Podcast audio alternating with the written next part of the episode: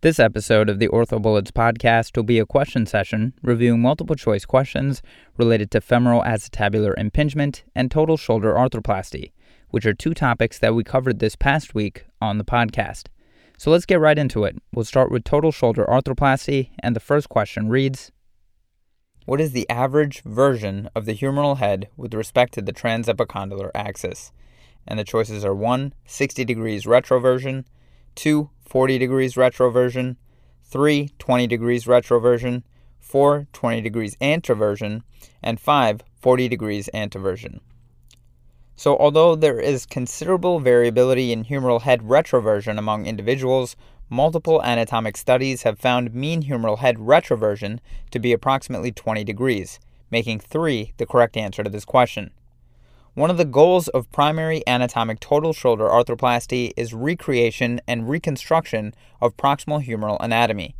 Modular prostheses have evolved to provide surgeons with better capability to recreate proximal humeral morphology based on humeral head inclination, retroversion, offset, height, and size. In terms of size, humeral head thickness has been found in cadaver studies to be 70% of its radius of curvature.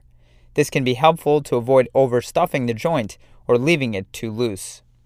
Boileau and Walch took digitized measurements of 65 humeri in order to create a computer model for proximal humeral morphology. They found that retroversion varied from negative 6.7 to 47.5 degrees with a mean of 17.9. They advocate for prosthetic adaptability to recreate proximal humeral anatomy in a way that earlier generations of more geometrically constrained total shoulder arthroplasty implants could not. Robertson et al. made 3D computed tomographic models of 60 humeri, that is 30 pairs, to study proximal humeral morphology. They found mean retroversion to be 19 degrees with a range of 9 to 31 degrees. They found that proximal canal version was similar to head version, but the canal version in the middle and distal sections of the canal was variable.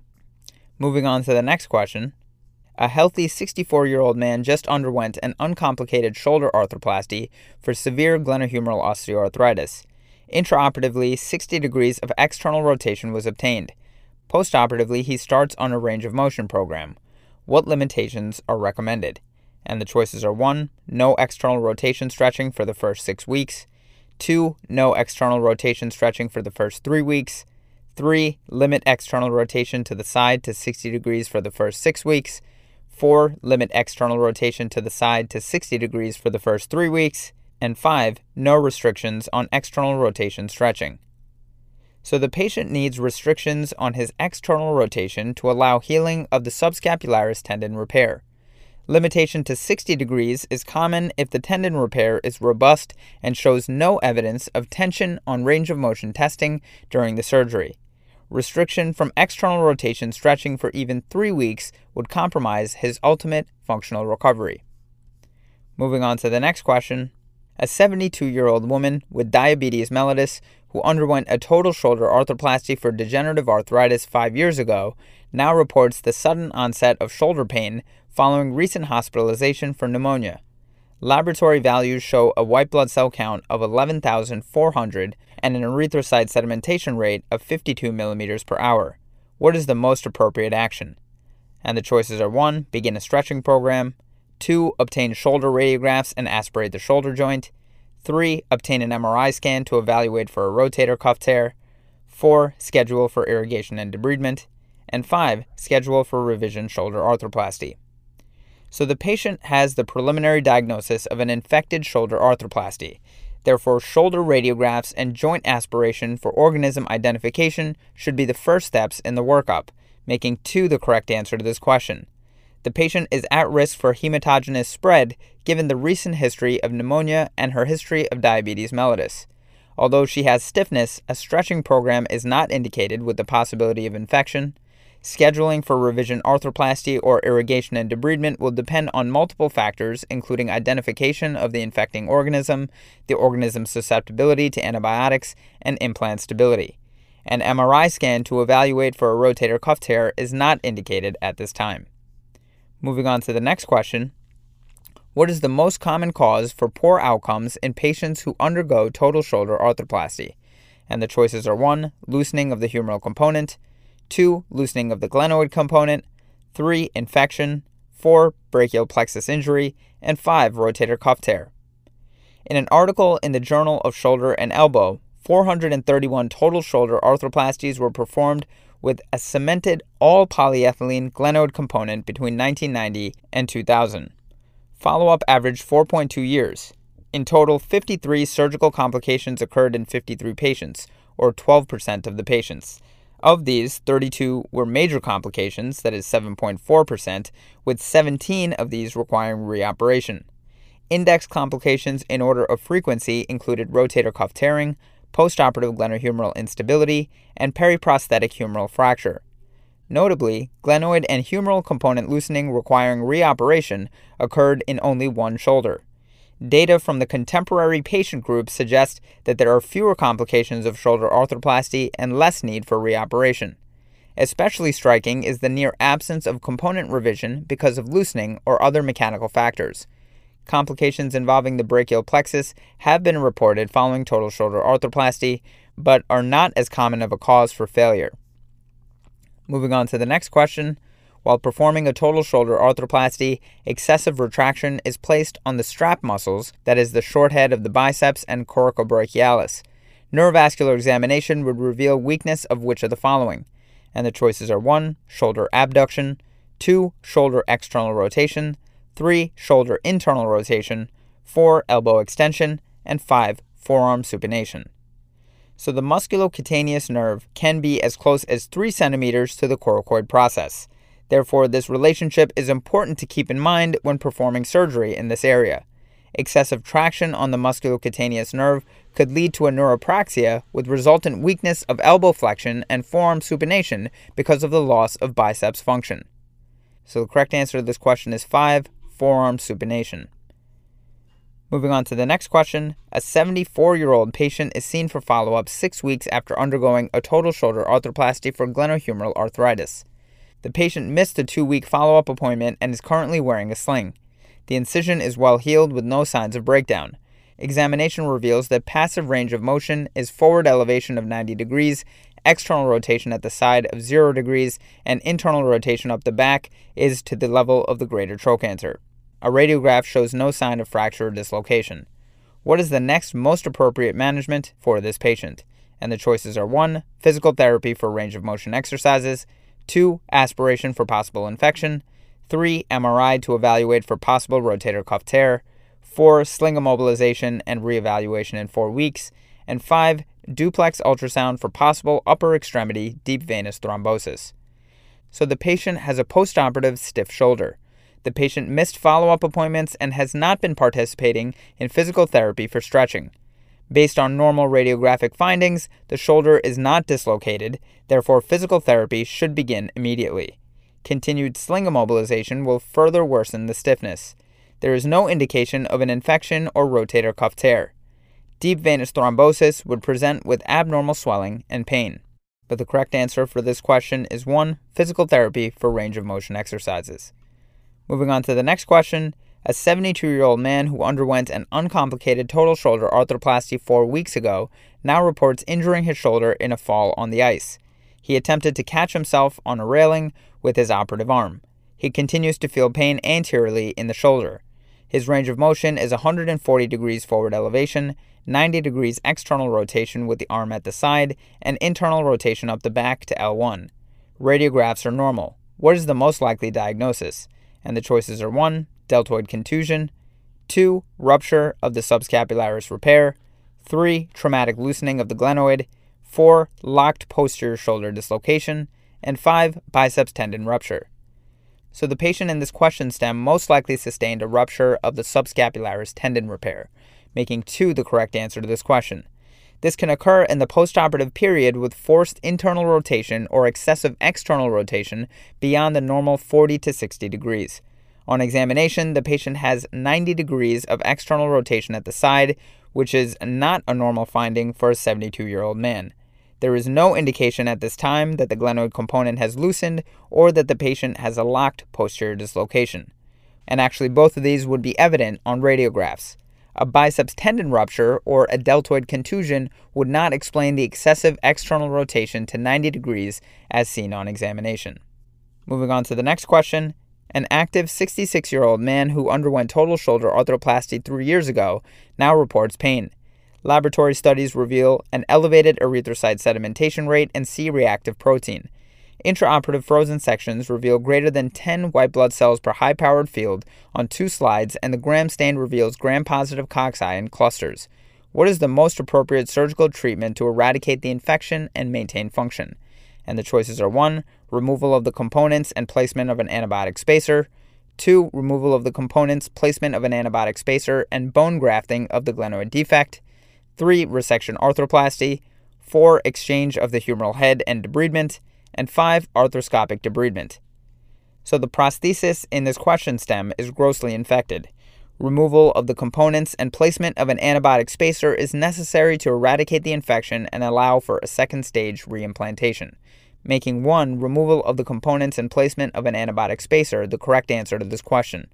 Resection arthroplasty is an option to treat the infection, but the functional outcomes would be limited.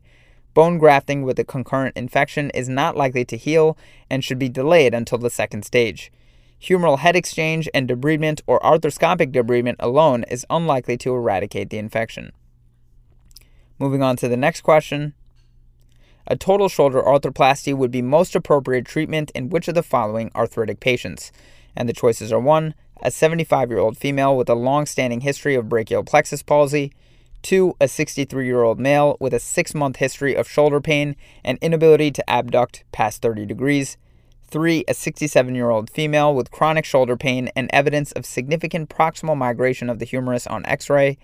Four, a 70 year old female with severe shoulder pain and radiographic evidence of glenoid erosion to the coracoid process and five, a 72 year old male who is nine months status post right TKA for osteoarthritis with debilitating shoulder pain and an MRI demonstrating an intact rotator cuff.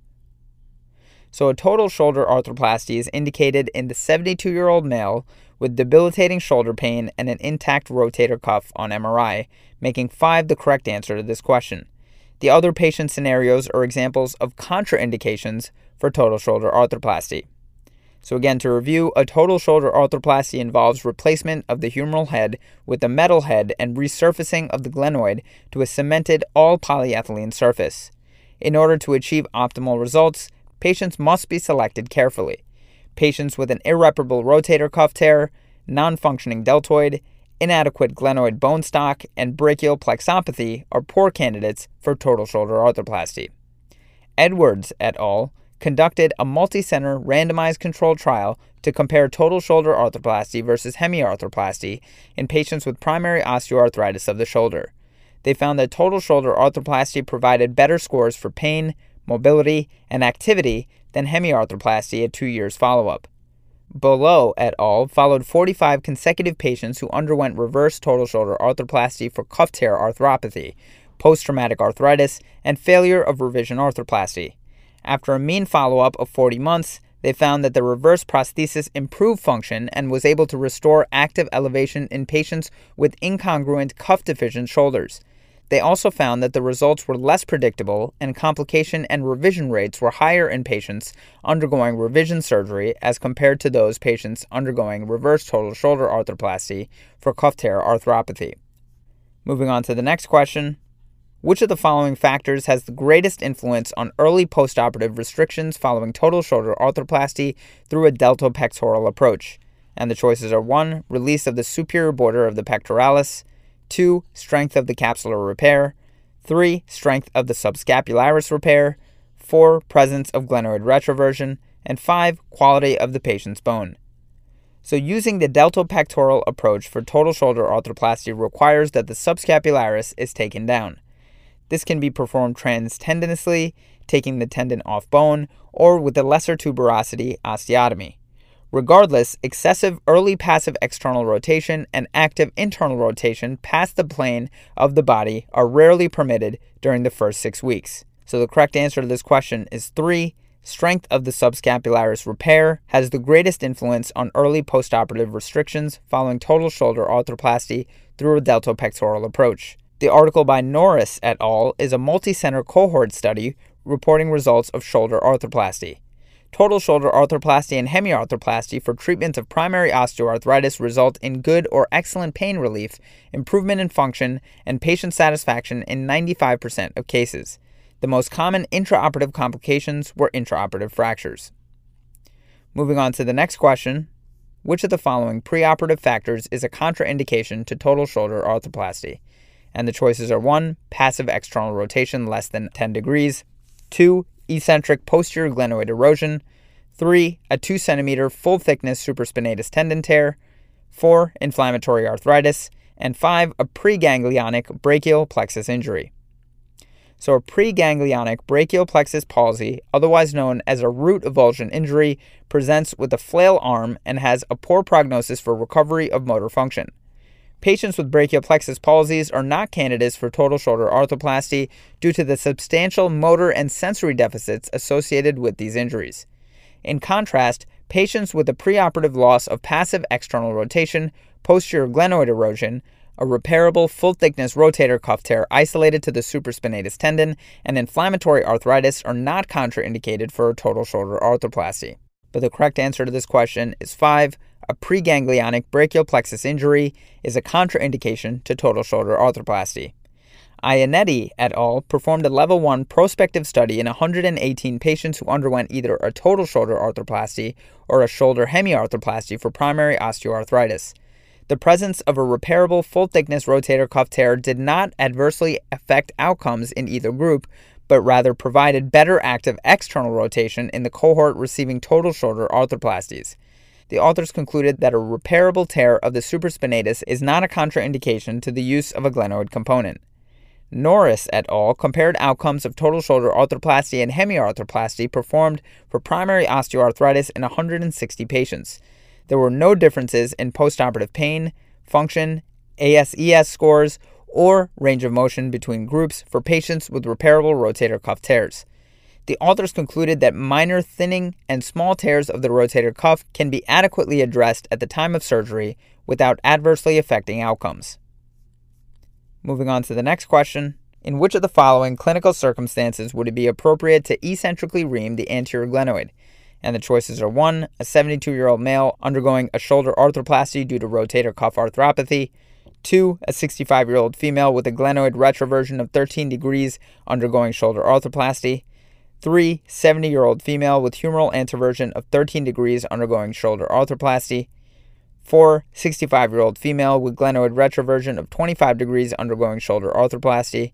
And 5. 59 year old male with significant glenoid bone stock deficiency and severe osteoarthritis. So the surgeon should consider eccentrically reaming the anterior glenoid when performing a total shoulder arthroplasty on a patient with a retroverted glenoid due to posterior deficiency associated with osteoarthritic changes, which is most consistent with answer choice number 2, which is a 65 year old female with a glenoid retroversion of 13 degrees undergoing shoulder arthroplasty. Normal version of the glenoid is between 0 to 3 degrees of retroversion, but when doing a total shoulder, the goal should be to place the glenoid component in neutral to slight anteversion. Reaming the anterior glenoid to neutral is a technique to be considered by the operative surgeon when presented with a patient undergoing total shoulder arthroplasty with a retroverted glenoid, as failure to perform this step increases the chance for glenoid loosening. If reaming down to the anterior glenoid will take away too much bone stock that is down to the coracoid process, one may consider bone grafting the posterior glenoid. To perform a total shoulder arthroplasty, patients will need a functioning rotator cuff and appropriate glenoid bone stock. Clavert et al. performed cadaveric analysis to simulate glenoid retroversion of greater than 15 degrees and found that retroversion to this degree cannot be safely corrected with eccentric anterior reaming when using a glenoid component with peripheral pegs due to penetration into the glenoid vault. Nowak et al. used 3D CT models of patients with advanced shoulder osteoarthritis with varying degrees of glenoid retroversion and simulated glenoid resurfacing they found that smaller sized glenoid components may allow for greater version correction when using inline pegged components, as they would be less likely to result in peg penetration. Moving on to the next question Which of the following statements regarding P. acnes infections after shoulder arthroplasty is incorrect? And the choices are 1. It is usually associated with fevers. 2. Cultures need to be held for 14 days. 3. It colonizes the shoulder at increased rates compared to the knee and the hip. 4. Men have a higher bacterial burden than females. And 5. It is an important cause of clinical implant failure. So, surgeons need to be aware that P. acnes is a skin bacteria that is responsible for shoulder infections that often have a subtle presentation. Many of the traditional signs of infection, such as fever, erythema, and severe pain, are often not present. Making one, it is usually associated with fevers, the correct answer to this question because that is a false statement. Dodson et al. described a case series of 11 patients with P. acnes infections following shoulder arthroplasty, stating that it represents a diagnostic challenge. Traditional signs of infection were often not present. In fact, none of their patients presented with fevers. Initial three day cultures were often negative, and the mean time to positive cultures was nine days. Patel et al. looked at colonization rates and bacterial burden and found it to be higher around the shoulder than the hip and the knee. The bacterial burden was higher in men than in women. Moving on to the next question. During a total shoulder arthroplasty, which of the following technical maneuvers would most likely place the rotator cuff tendons at risk of injury? And the choices are 1. Excessive retraction on the deltoid muscle during a deltopec approach, 2. Palpation of the rotator cuff insertion prior to the humeral head resection, 3. A humeral head cut with 30 degrees of retroversion, 4. Excessive bone removal with the humeral neck osteotomy, and 5. A humeral cut with 45 degrees of inclination. So the rotator cuff tendons can be inadvertently cut or detached during a total shoulder arthroplasty if the head cut is made either too distally or in excessive retroversion. Pearl et al. studied the placement of humeral component position during total shoulder arthroplasty by studying 21 cadaveric specimens. Their results supported that retroversion of the proximal humerus is highly variable, ranging from 10 degrees to 55 degrees and a mean of 29.8 degrees. They recommend anatomic reconstruction of the retroversion angle based on patient anatomy. They also stress palpation of the rotator cuff insertion prior to humeral head resection to avoid inadvertent cuff injury.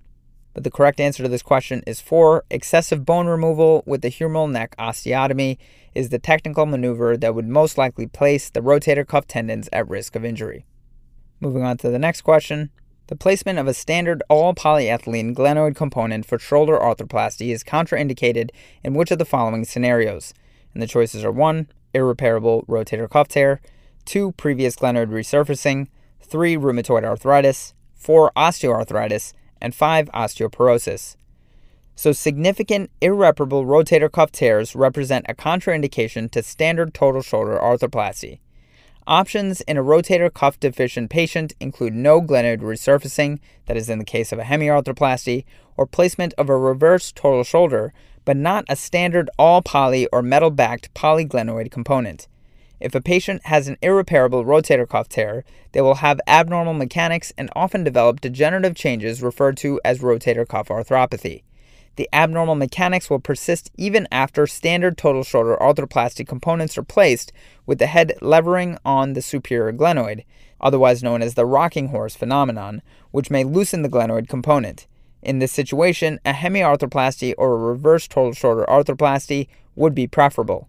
So the correct answer to this question is 1 in the context of an irreparable rotator cuff tear, placement of a standard all polyethylene glenoid component for shoulder arthroplasty is contraindicated. Moving on to the next question.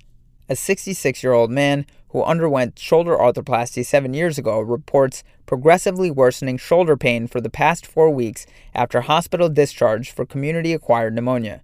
He is afebrile and reports no chills or night sweats. Laboratory studies show a white blood cell count of 11,200 and an ESR of 25. Shoulder radiographs are negative for fracture, dislocation, or signs of implant loosening.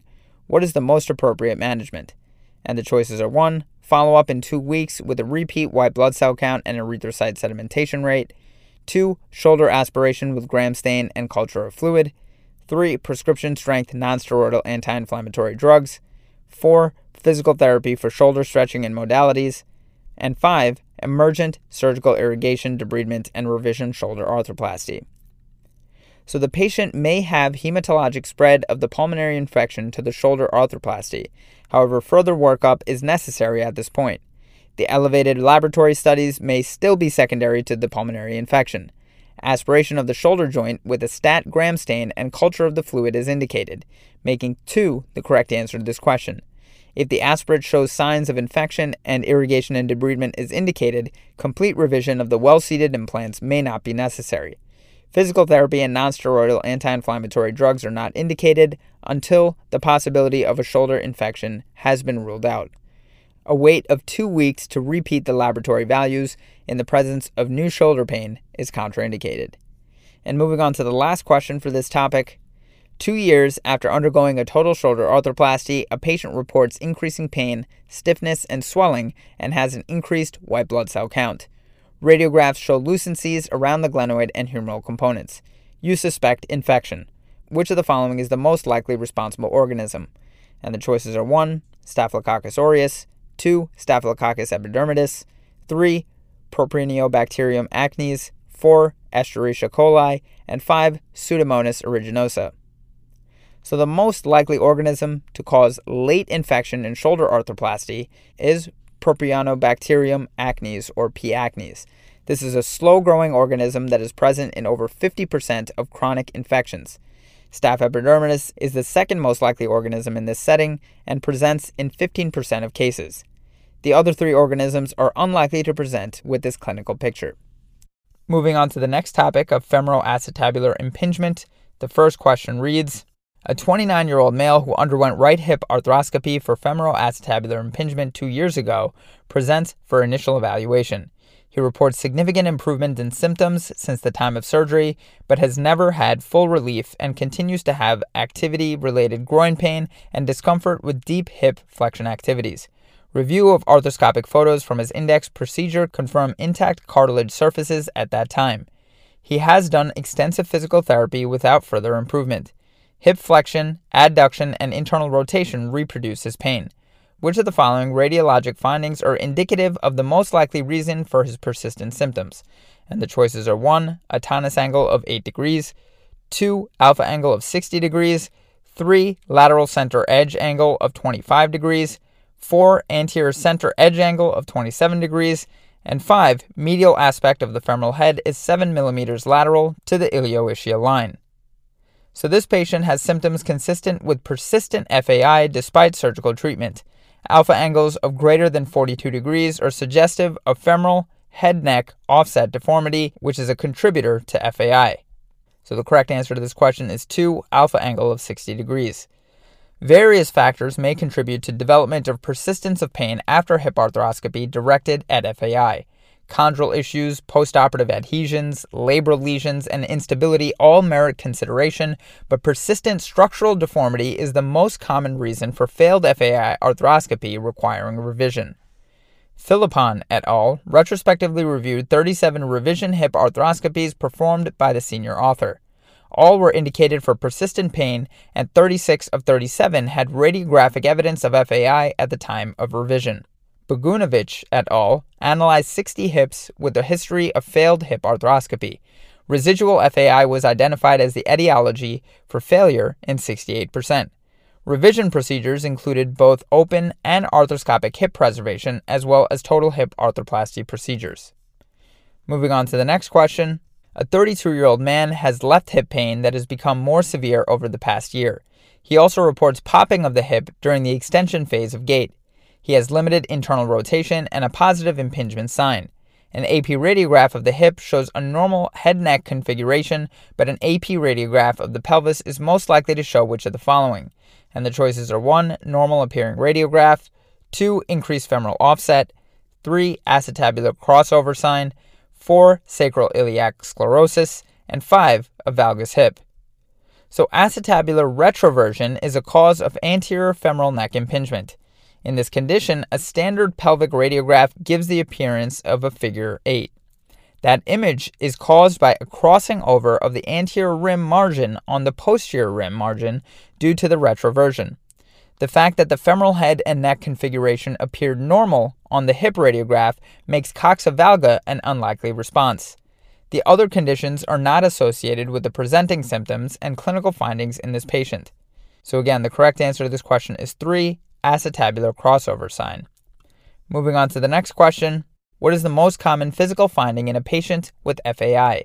And the choices are 1. Increased external rotation, 2. Increased abduction, 3. Decreased external rotation, 4. Decreased flexion and internal rotation, and 5. Decreased adduction. So, a loss of flexion and internal rotation are hallmarks of FAI. With the hip flex 90 degrees, maximal internal rotation testing is also known as the anterior impingement test, causing deep groin pain and reproduction of symptoms. Occasionally, a posterior impingement test will be positive with extension and external rotation. There are a variety of causes of FAI. However, the pathology limits motion as the femur, that is the cam, and acetabulum, the pincer, contact one another.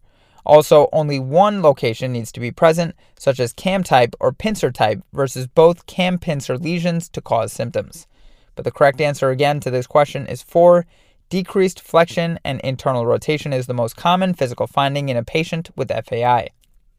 Moving on to the next question Which of the following best describes the pathologic anatomy of cam impingement of the hip?